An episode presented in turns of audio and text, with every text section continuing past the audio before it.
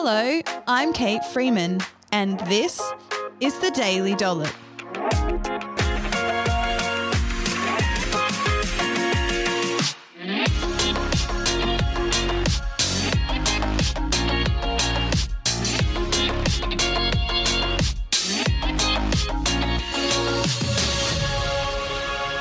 On this episode of the Daily Dollop, I'm chatting all about building healthy eating habits. Join me for my live presentation on how to build a healthy habit that sticks.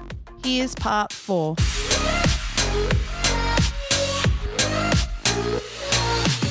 Now we have day of the scenario. So you've done all this prep work for yourself. What's happening on the day? You're driving home from work. So we're breaking down the behavior, right? You're walking in the door. If your behavior was you drove home from work, you walked in the door, wandered into the kitchen, like opened the pantry. Oh, crackers, dip, leftover cheese. Oh, Tim Tams. Excellent, right? And you're just finding things. You want to start to then think, okay, if that's the small behaviors that happen, is how do I want to maybe like hijack that sequence of events to stop myself from doing that old behavior? So you walk in the door. All right, now I'm going to prep my healthy snack that I've planned. It's on the fridge. The food's ready to go. I just walk straight in there and do it. I'll give you another quick example, non food related, but so works. And it was actually after I had done this research to pull this presentation together. I was in this bad habit because I own my own business and there's two clinics and it's very busy that I would get home from work, meet my kids, and they'd get off the bus. So I was there for them after school. But I'd literally pull my laptop out and sit on the couch working still. And they're just, and I was like, I'm not even present here for them, right? And then they start fighting. And I'm just like, I wasn't happy with this whole routine, but I couldn't stop working because I just walked straight in and my phone would ring or a team would message me or I'd see my emails, right? And I was stuck in this cycle walk in the door, pull out my laptop, walk in the door, pull out my laptop, right? And I was talking to another mum. She was like, You have to break just the sequence of events. So she goes, Walk in the door, dump your bags, and go straight up to your room and put trackies on. Put your mum clothes on. Like, try and hijack this, like, circuit be a circuit breaker to that repetitive. So it actually worked heaps. So I just dumped my bags. I just got to put trackies on. And that's all I thought about. I didn't think of past the trackies. Oh, but I take my work clothes off, put my trackies on, take the bra off. Yes. Right? Be free. I'll be like, all right, kids, let's do something. And then all of a sudden I felt like now my laptop and phone are down in my bag away from me. So I couldn't get the notifications even if they came.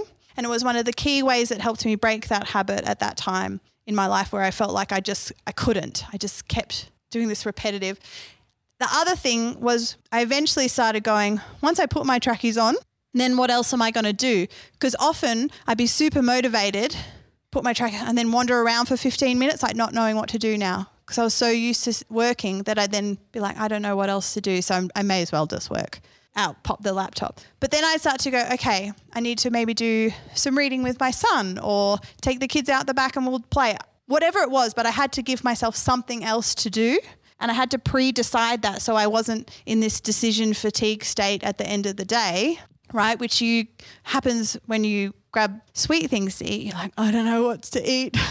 I can't think of anything. I'll just grab whatever is there. So then you make prepare the healthy snack, eat the healthy snack, and then you move on to your planned activity out of the kitchen. So, all right, now once we've broken down the behavior into achievable chunks, the next step is to actually start to intrinsically motivate ourselves for the change. Now, sometimes we change in our lives because there's been external pressure placed upon us that's forced us to change. My morning routine is a big example of that. Like I have to get out of the house at 7:30 in the morning to get everyone to school and myself to work. So I've had to change. Sometimes with our food, if we want weight loss or we want better health, the drive for change is internal. It's we want to do it. I didn't get a choice for my morning routine. I had to. But sometimes when we want to be healthy, that internal drive is coming from inside, which then means if things get too hard, you can just turn it off on the inside and be like, oh, I don't really care that much about it anymore." Meh. and you do, but you're just like, "Oh, the motivation wanes and comes and goes." So there is a part of change that does require motivation, but psychology has helped us understand a little bit more how to do that. It's really important to know that planned change is hard, and that the fear of the unknown can result in us clinging to status quo behaviors. We keep doing the same things that we know and feel familiar to us, even though we know they're not good for us, because they just feel familiar. So, no matter how bad they are, fear of the unknown keeps us doing them. So, what you want to do is compare all of the possible consequences of staying the same and changing to the new behavior. And what you're doing by sort of doing a pro and con, like, what's all the pros? What's going to happen? What's the consequences if I stay the same? What's the consequences if I change? Essentially, what you're doing to your brain is making the change as familiar as possible so that it doesn't want to stay in the status quo. Does that make sense? It's afraid of the unknown. So you're trying to make the change, the new you that you're trying to create, less scary for your brain. Oh, but brain, do you know that psychologists actually teach you, it's called cognitive dissonance, and you give your brain a name? I've seen a psychologist before in my past, and my brain's name is Bruce. I don't know why, but he's a boy. His name's Bruce. But sometimes you're like, this is not helpful, Bruce. Or you're like, it's okay, Bruce. I know this feels a bit unfamiliar, but it'll be okay. If we change, this is what's going to happen. So let's have a look at this snack. If you say the same, what are the consequences of continuing to overeat a poor quality snack in the afternoons? Well, you might struggle with losing weight and maintaining your health long term. That might then have a flow on effect in that you feel low energy or feel annoyed and frustrated with yourself, right? That leads to low mood, etc. What are the consequences of you changing? I'm going to achieve my weight loss goals. I'm going to be nourishing my body with good nutrition. I'm going to have the energy to do what I need to do. And I'm creating a habit that's going to last me for the rest of my life. So once I get on top of this habit and put the energy in, now, this habit's going to stay with me forever. How cool is that? So in 10, 20, 30 years' time, you're not battling this afternoon sugar craving. You got to the bottom of it once and for all, rather than sort of feeling like you're constantly on the diet cycle every Monday, trying to be healthy, starting again, and you do that for the next 10, 20 years. Other things you can do in terms of like this examining the consequences is take it further, like for other things that matter to you. So it might be like, my poor snacking habits are not a great example to my children. I want to I want to give them a better example. Maybe your snacking habits flow on to what you choose to eat at dinner time. So you can start to really think. And if you spent 15 minutes max on this task, you could actually draw yourself reasonably exhaustive lists for what happens if you were to say the same and what happens if you change. Doesn't take much time at all. Give yourself the space to really think about that. And basically, you give your brain the opportunity to not be so afraid of the change. Next principle and we rarely think about this one, but it's a huge barrier to change, is the people in your life. You have to prepare them. Sometimes our new behaviors draw attention to ourselves from others, or it might even frighten them.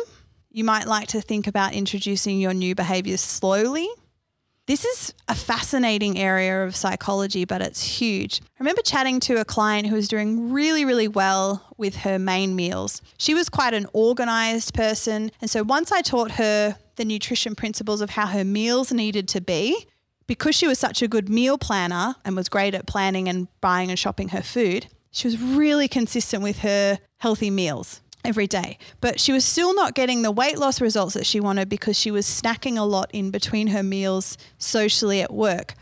And what would happen is is that her work had lots of food around constantly, cakes, biscuits, you know, scones, constantly snacks everywhere. And she said to me, she goes, I just feel compelled to eat them because the other week someone pulled out a cake and was like, oh, guys, I've got this orange poppy seed amazing cake. Went around offering it to to everyone. When they got to my client, she said, no, thank you. And literally, she goes, literally, we're all sitting, standing around eating cake. I say, no, thank you.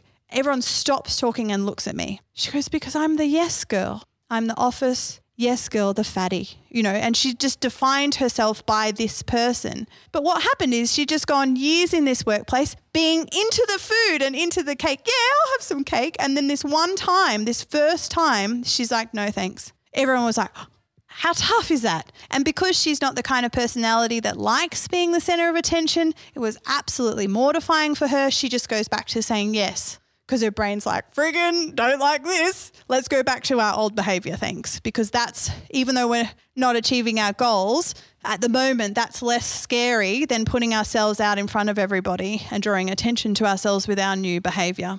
And I've seen this time and time again with couples. If you've ever tried to bring your spouse along on a healthy eating journey, it's not easy. My husband's favorite food is Dim Sim's coconut ice cream. Poor guy, he married a nutritionist. he comes back from the shop, like two bottles of Coke. And I was like, what did you buy this for? He's like, it's two for one deal. He's like, I saved money. I'm like, no, you didn't. You would have saved money if you didn't buy them. Anyway, the kids are like, we love you, dad. right? So the people in your life are huge influence of your food choices. Now, there's there's no real easy way about this because it one depends on your relationship with each person. It depends on your resilience to sort of maybe cop some flack for a little bit until things die down. Depends on a lot of things, but there there becomes a point where you might want to start to prep people. Look, there's this habit that I'm trying to establish at this time of the day. This is what I'm trying to do. Can you please support me XYZ? So, if we think to the snack example, if you've got other people in your home who are loving the sweet foods or the chips or the chocolate, right? And then you start removing them from the home, you might experience some significant backlash with that. So you might like to remove the unhealthy foods just slowly, just do it really gradually. Has anyone heard of the story um, of cooking, of how to cook a frog? Does anyone know how to cook a frog?